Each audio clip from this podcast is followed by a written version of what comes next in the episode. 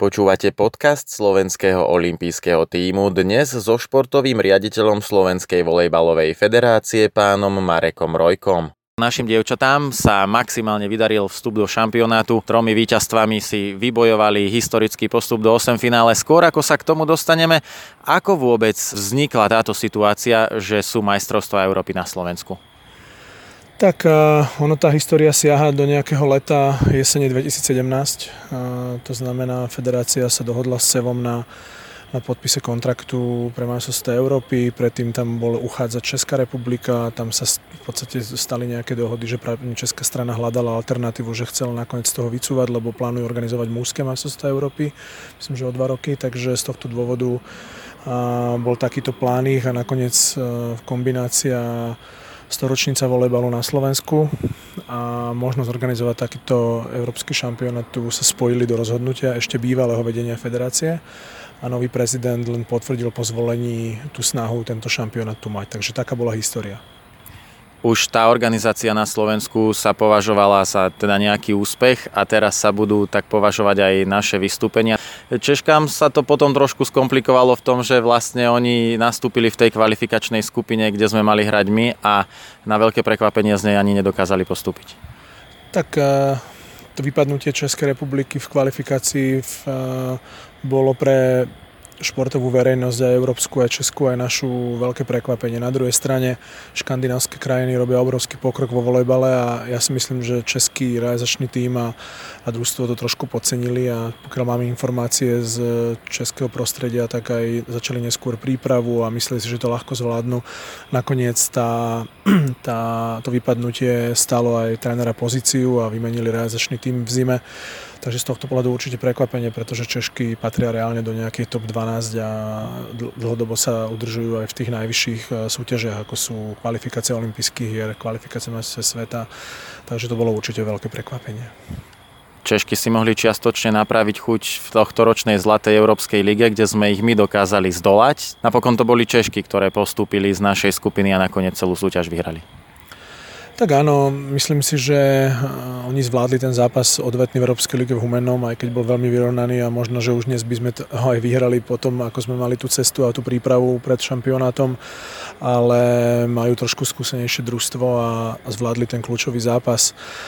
A myslím si, že sa opäť vrátia na, tú, na, na ten level, na tú úroveň, ktorú oni posledné roky majú a tiež prechádzajú generačnou výmenou. Sme už veľmi blízko výkonnostne a a musíme s nimi do budúcna počítať ako s veľkým e, súperom.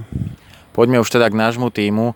Vravíte, že sme veľmi blízko k Češkám. Znamená to nejaký pozitívny impuls? V mnohých športoch sa konštatuje, že strácame nejakú, nejaký kontakt so, so špičkou.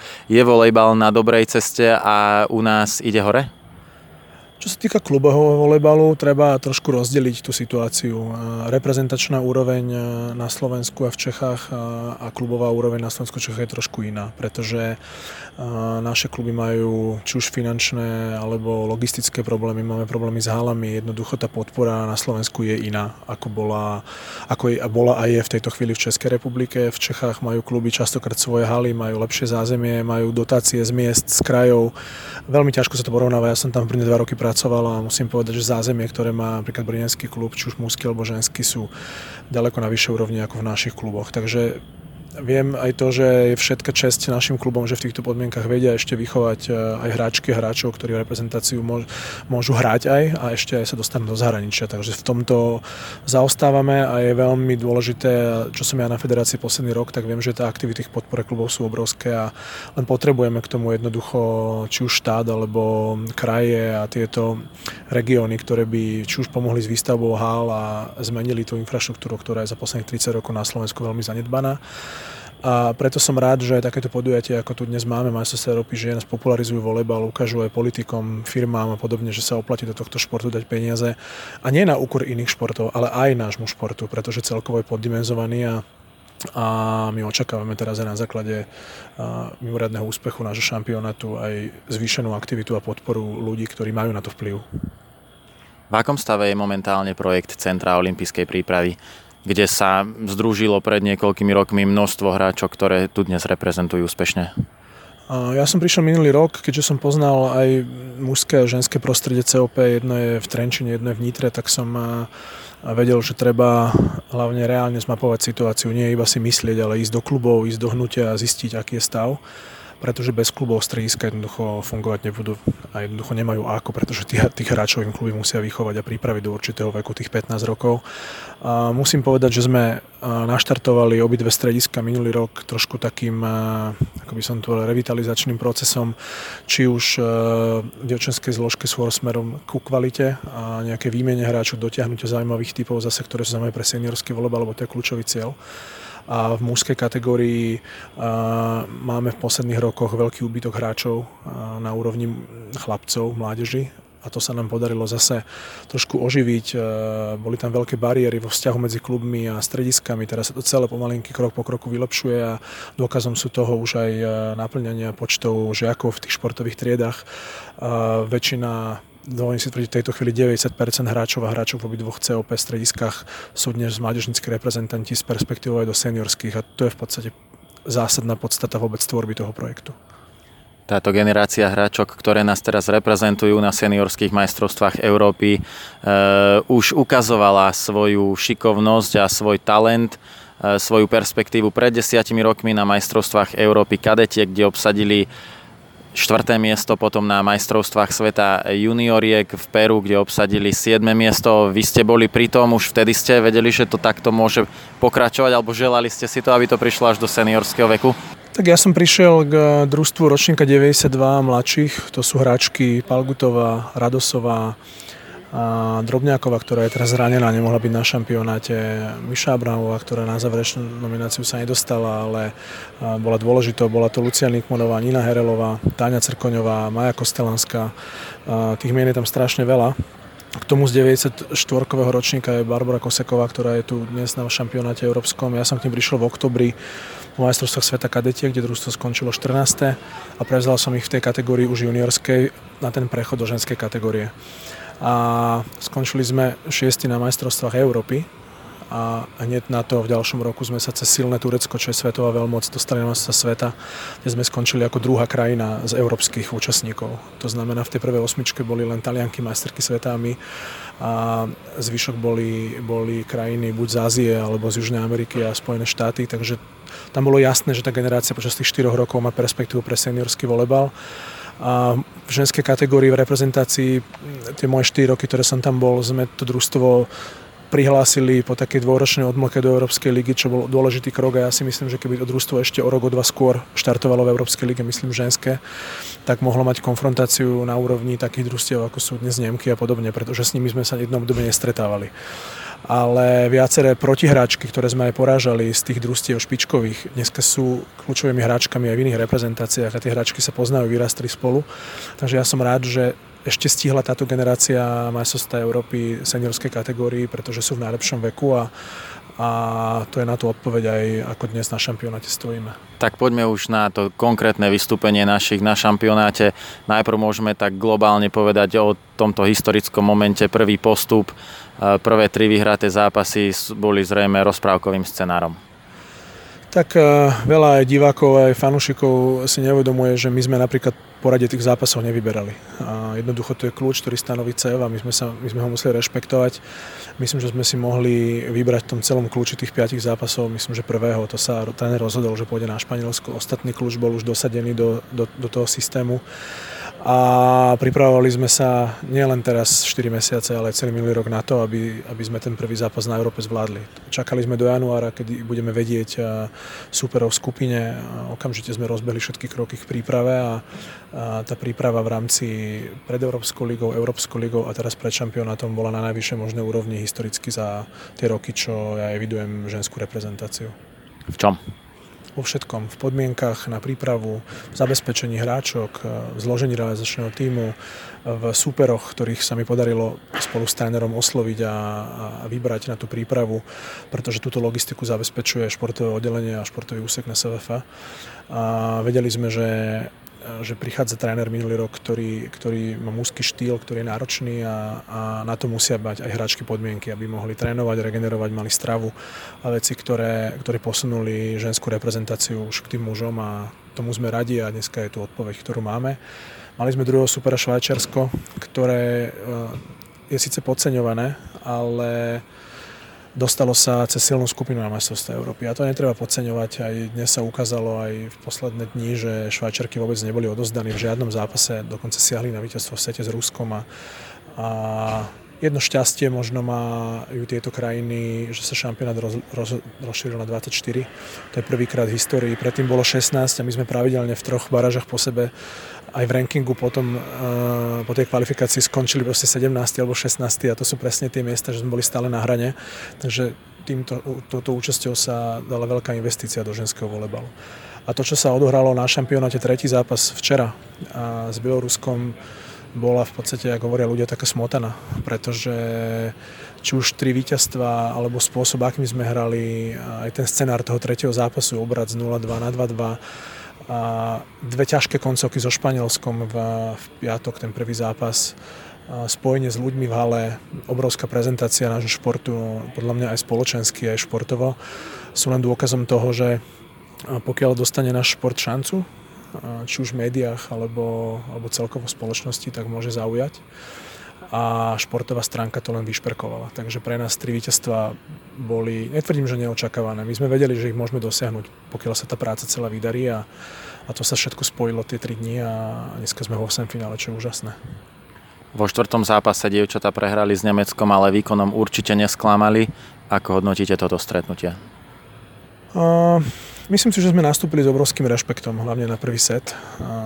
Vedeli sme, že v prípade, že by sme nebodaj vyhrali alebo hrali možno tiebreak, tak e, celá tá skupina sa ešte zamotá a môžeme hrať reálne napríklad o druhé miesto a to sú v kombinácii Ruska a Nemecka nepredstaviteľné plány. Áno? Takže a druhý set ukázal, že pokiaľ sme, sme s Nemeckom bod na bod a bojujeme o každý bod, tak spolu s ľuďmi sa to dá celé otočiť. To sa podarilo tretí, štvrtý set mali podľa mňa Nemky celý zápas prevahu volejbalovú. Takže to treba rešpektovať, tie hráčky sú jednoducho lepšie, to družstvo je zložené z síce mladých hráčok, ale z, z inej úrovne trošku ako sú naše.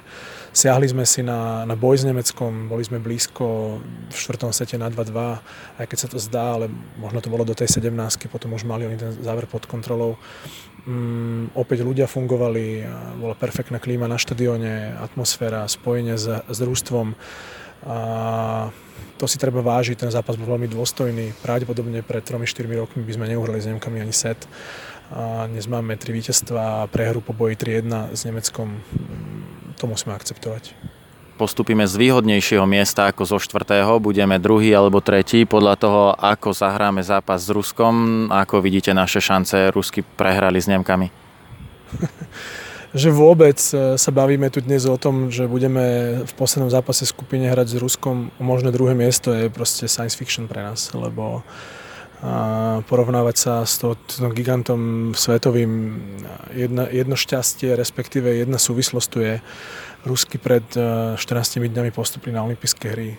To bol kľúč k tejto sezóne majstrovstva Európy. Oni berú ako, netvrdím, že nutnosť, ale v rámci tých svojich nastavených cieľov ako súčasť nejakej cesty smerom k Tokiu.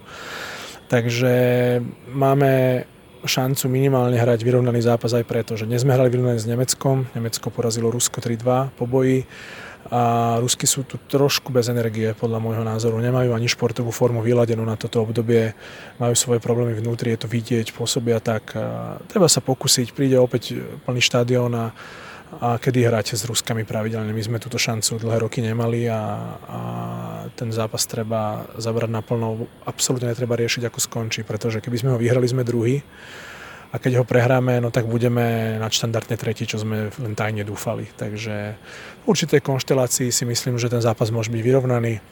Uvidíme, ako sa Ruskam vôbec bude chcieť. To častokrát pri týchto silných krajinách zohráva svoju rolu, ako sa tie hračky nastavia, lebo ten štandard no, nemajú veľmi vysoký. Aj keď hrajú možno nie 100%, ale stále majú vysoký level, takže tie hračky hrajú v top kluboch. Ja si myslím, že keď porovnám takú zaujímavosť, tak ročný príjem Gončarovej, najväčšej hviezdy ruskej reprezentácie, je podľa mňa taký ako celý náš rozpočet majstrovstva Európy. Takže to sú také čísla a taká je realita. Viaceré naše hráčky, ktoré hrávajú v základe, takmer všetky sú legionárky a hrajú teda v lepších súťažiach a hrajú v úspešných silných tímoch, ale teda teraz prichádza konfrontácia na medzinárodnej úrovni s Nemeckom a Ruskom. Zrejme to hodnotíte ako ďalšiu výbornú školu pre naše dievčatá. To je obrovský pokrok. Ja som presvedčený o tom, že keby tie dva roky, to je myslím, že 2013-14, sa zainvestovali do tohto družstva ešte aj niektoré hráčky, ktoré už tu dnes nie sú, ale keby to stihli, jednoducho bez konfrontácie, bez toho, že si to tie hráčky skúsia s týmito družstvami v pravidelnej konfrontácii, tak jednoducho to je raz za 10 rokov, čo s takými družstvami hráme a oni tú skúsenosť nemajú. Oni nevedia, že keď to družstvo na druhej strane zvolní a my pridáme, že sa náhodou dá hrať a vyrovnanie. Takže to zažívajú prvýkrát. A veľmi ťažko sa porovnávajú klub, porovnáva klubová realita, ja neviem, Nemecka, Ruska s našimi ale napriek tomu nám aj v týchto ťažkých podmienkach niektoré slovenské kluby vedia vychovať zaujímavé mladé hráčky, ktoré už potom jednoducho musia ísť von, aby sa posunuli ešte na inú úroveň, mohli sa volebalom živiť. My máme v podstate ligu na Slovensku, ktorá veľmi profesionálna nie je, je tam reálne pár hráčok a dneska z ligy, ja neviem, myslím, že 5 hráčok v tej 12 máme z domácich klubov a to je v podstate ojedinele. A ja pevne verím, že takúto konfrontáciu tým, čo sme tu ukázali už počas týchto prvých dní šampionátu, že budeme zaujímaví aj napríklad na prípravné zápasy pre tieto lepšie družstva a že budú nás pozývať na konfrontáciu medzinárodnú a že táto generácia ešte, ktorá tu podľa mňa väčšina hráčok 3, 4, 5 rokov môže v reprezentácii byť, ja netvrdím, že všetky, ale, ale väčšina môže a, a bude to mať pre, pre nich obrovský motív a posun. Ako hodnotíte to, že tréner Marko Fenolio vie pôsobiť aj pri mužoch, aj pri ženách? On sám hovorí, že sú to akoby dva odlišné športy. Ako hodnotíte ten nápad, že by od mužov prišiel k ženám na pozíciu hlavného trénera? Tak to sú súvislosti. On sa živí volebalom ako profesionál a predtým, ako zasadol na lavičku reprezentácie slovenskej, tak trénoval ženské družstvo alebo 3 alebo 4 sezóny. A on, dneska som sa s ním z okolností o tom rozprával, on hovorí, že sa vždy ide vyliečiť. Sa ide preliečiť na, takú, na taký iný, iný postoj k volejbalu, k športu. Pri tých mužoch je to celé trošku na iných princípoch pri ženách je viac bočných faktorov, ktoré vplývajú na športový výkon. On sa snaží tomu nepodľahnúť, ale sám vidí, že niektoré veci neovplyvní. A jednoducho on zaviedol teraz v rámci toho družstva to, že sa s hráčkami až tak moc nerozpráva. Čo u chlapov nevadí, u žien to je také zvláštne zo strany tých hráčov, že cítia, že nie je až taká komunikácia, ako sú zvyknuté. Na druhej strane to nastavuje veľkú profesionalitu v tých vzťahoch a, a takú hranicu, kde tie hráčky a potom proste disciplinovane plnia tie úlohy a a myslím si, že tá kombinácia ženského a mužského volebalu nie je zlá. Na druhej strane asi dlhodobo by bolo cítiť, keby bol teraz, neviem, 5 rokov pri mužoch a 5 rokov súčasne aj pri nejakej reprezentácii, ako je naša, tak by to cítil, pretože sú tam princípy, ktoré on musí akceptovať a rešpektovať od prírody a jednoducho s tým nepohne. Na druhej strane v krátkodobých prípravách, krátkodobo myslím 3-4 mesiace a nie celé sezóny, keď preniesie veľa mužských prvkov a spôsobov správania a tréningu do toho ženského družstva, ktoré sú riešiteľné a akceptovateľné, tak to môže byť určite len benefit. Okrem výbornej reklamy pre volejbal, čo všetko prináša tento úspech Sloveniek a to, že sa organizujú majstrovstvá na Slovensku? Tak ako som hovoril, po tých prvých troch zápasoch, keď sme videli v hale toľko ľudí, keď si posledný týždeň každý deň prečítam v, v štyroch denníkoch a na 20 webových stránkach a volebal ako, ako prioritný, že počúvame komerčné rádia, že poč- pozeráme komerčné televízie a volebal je tam ako jeden z hlavných, z hlavných bodov tej prezentácie. To je to je pointa, ktorá sa nám podarila jednoducho dostať do spoločnosti, to, že volebal vôbec existuje a na akej úrovni ešte môže byť. Takže to je tá podstata, ktorú, ktorú si my chceme z toho celého zobrať a budeme radi, keď to tak aj v spoločnosti celé zarezonuje. A som presvedčený, že keď akýkoľvek politik alebo človek, ktorý má finančný vplyv a príde dnes na štadión a pozrie si, čo sa tu deje, tak nemôže povedať, že by ho nezaujímala investícia finančná. Takže pevne verím, že po šampionáte ľudia, ktorí sem prídu a majú nejaké možnosti a schopnosti podporovať náš šport, nielen náš, ale v tejto chvíli náš, a že tí ľudia sa ohlásia, že budú vedieť, že spojenie s volebalom, s našou federáciou, s našou reprezentáciou, či už mužskou, ženskou, je, je dobrá dohoda a do budúcna perspektívne investované peniaze. A politicky to je vždy komplikované, my by sme radi mali väčšiu politickú podporu na úrovni vládnej, na druhej strane nejakú podporu máme, radi by sme, aby bola väčšia ale aj my, my sme potrebovali urobiť všetko preto, aby sme ukázali tým ľuďom, že sa tá spolupráca oplatí. My si to uvedomujeme. To znamená, teraz už, ja si nemyslím, že sme schopní urobiť o moc viac v tejto chvíli s našim športom v našich podmienkach a na Slovensku. To si úplne nemyslím. Podľa mňa sme na hranici našich možností, kde sme volebal dostali a už teraz budeme potrebovať reálnu pomoc aj z tých najvyšších miest na ešte väčší progres. Aké máte ohlasy na organizáciu tohto turnaja od zahraničných kolegov? Absolútne maximalistické. Ja som pracoval v Nemecku a pracoval som v Čechách a s týmito výpravami, ktoré tu sú, ako je Bielorusko, Španielsko, som sa stretával pravidelne ako tréner, či už klubový alebo reprezentačný na iných podujatiach a vedia všetci porovnať, do čoho prišli, do akých podmienok, aký majú hotel, ako majú zabezpečenú logistiku, aká tu je hala, ako je tu celé to tu všetko prepojené. Aj mediálne vidia, že to je na najvyššej možnej úrovni. Tu sú tréneri a hráčky, ktoré zažívali olympijské hry a majstrovstvá sveta a oni vedia porovnávať a mám veľké ohlasy z fanúšikovských táborov. V Nemecku fungujú obrovské fankluby pri tých kluboch a, a tie odkazy vysielalo sa dneska Sport 1, čo je veľká nemecká športová televízia. A Švajčari tu majú svoj štáb televízny. A myslím si, že tie ohlasy sú obdivuhodné aj zo strany CEU ako organizátora šampionátu, pretože v Maďarsku v porovnaní boli obrovské štátne investície do športu v posledných rokoch, špeciálne aj do volejbalu. A to my sa nemôžeme ani zďaleka porovnávať s tými ďalšími tromi krajinami. Turci a Poliaci sú svetové volejbalové veľmoci, kde napríklad volejbal v Polsku je druhý národný šport a v Turecku je to jeden z nosných športov z troch, ktoré, ktoré oni významne finančne podporujú a aj krajina, aj sponzory všetci. Takže my sme z tých volejbalov finančne najmenší ale čo sú všetky ohlasy aj zo strany medzinárodných funkcionárov, ktorí tu boli a ktorí ešte prídu, tak sú všetci prekvapení. Takže my sme mali dve, tri organizačné porady, na ktorých, čo viem, tak také poďakovanie a také hodnotenie, ako sme mali my, zatiaľ ostatní nemali. Pretože viete, od Poliakov a Turkov sa to čaká, tí už majú rutinu, takéto akcie robia bežne. Maďari si dovolili finančne veľké investície, ale čo sa týka rozpočtu a zabezpečenia tu na Slovensku, najvyššia úroveň európska. Dovolím si tvrdiť, že ja som teda bol na masách sveta v Peru do 20 rokov, že tu organizácia je oveľa vyššia, ako bola v Peru. Tak ako sa dievčatá ukazujú na celoeurópskej úrovni, môže im to pomôcť aj v tom, že po nich siahnu nejaké ďalšie, ešte lepšie kluby a že budú hrať ešte kvalitnejšie súťaže? Tu je jeden taký, nie tak športový, organizačný problém. Majstrovstvá Európy vo volejbale a všeobecne mužov a žien bývajú už v rozbehnutých sezónach. Napríklad vo futbale sú šampionáty neviem, v lete medzi sezónami a tí hráči si vedia dohodnúť kontrakty na novú sezónu po majstrovstve Európy, keď sa ukážu. U nás je to tak, že naše hráčky podpisujú kontrakty v mesiacoch apríl, maj, jún, a v auguste už všetky mali, mali kluby. Čo sa môže určite dať, sú hráčky, ktoré napríklad nemajú agentov myslím tým agentúry, ktoré ich zastupujú pri hľadaní klubov, manažerov. Niektoré majú, niektoré nemajú. A tie, čo nemajú, poviem príklad Maja Kostelánska, viem, že tu niekoľko agentov okamžite žiadalo podpísať kontrakt na zastupovanie, pretože jej sú schopní vybaviť možno dvakrát taký kontrakt, ako má dnes. Takže určite sa predávajú, to 100%. A uvidíme, uvidíme, čo prinesie napríklad zimné obdobie. Vo volejbale sa dá prestupovať v podstate po podpísaní zmluvy až v zásade do konca februára. Takže kľudne možné, že nejaké hráčky urobia prestup ešte v zime.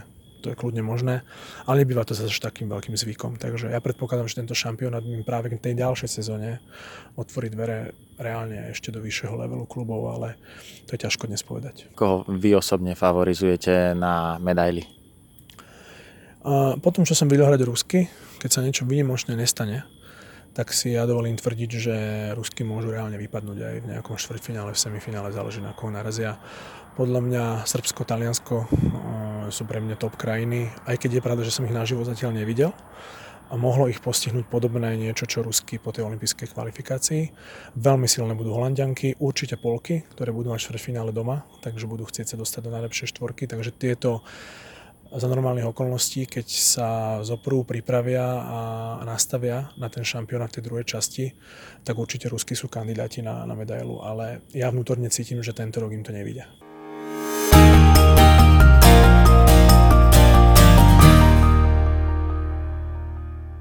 Olympijský podcast vám prináša exkluzívny partner Slovenského olympijského a športového výboru spoločnosť Typos, generálni partneri Toyota a 4F a hlavní partneri Dôvera Slovenská sporiteľňa Kooperativa Transpetrol a Matador.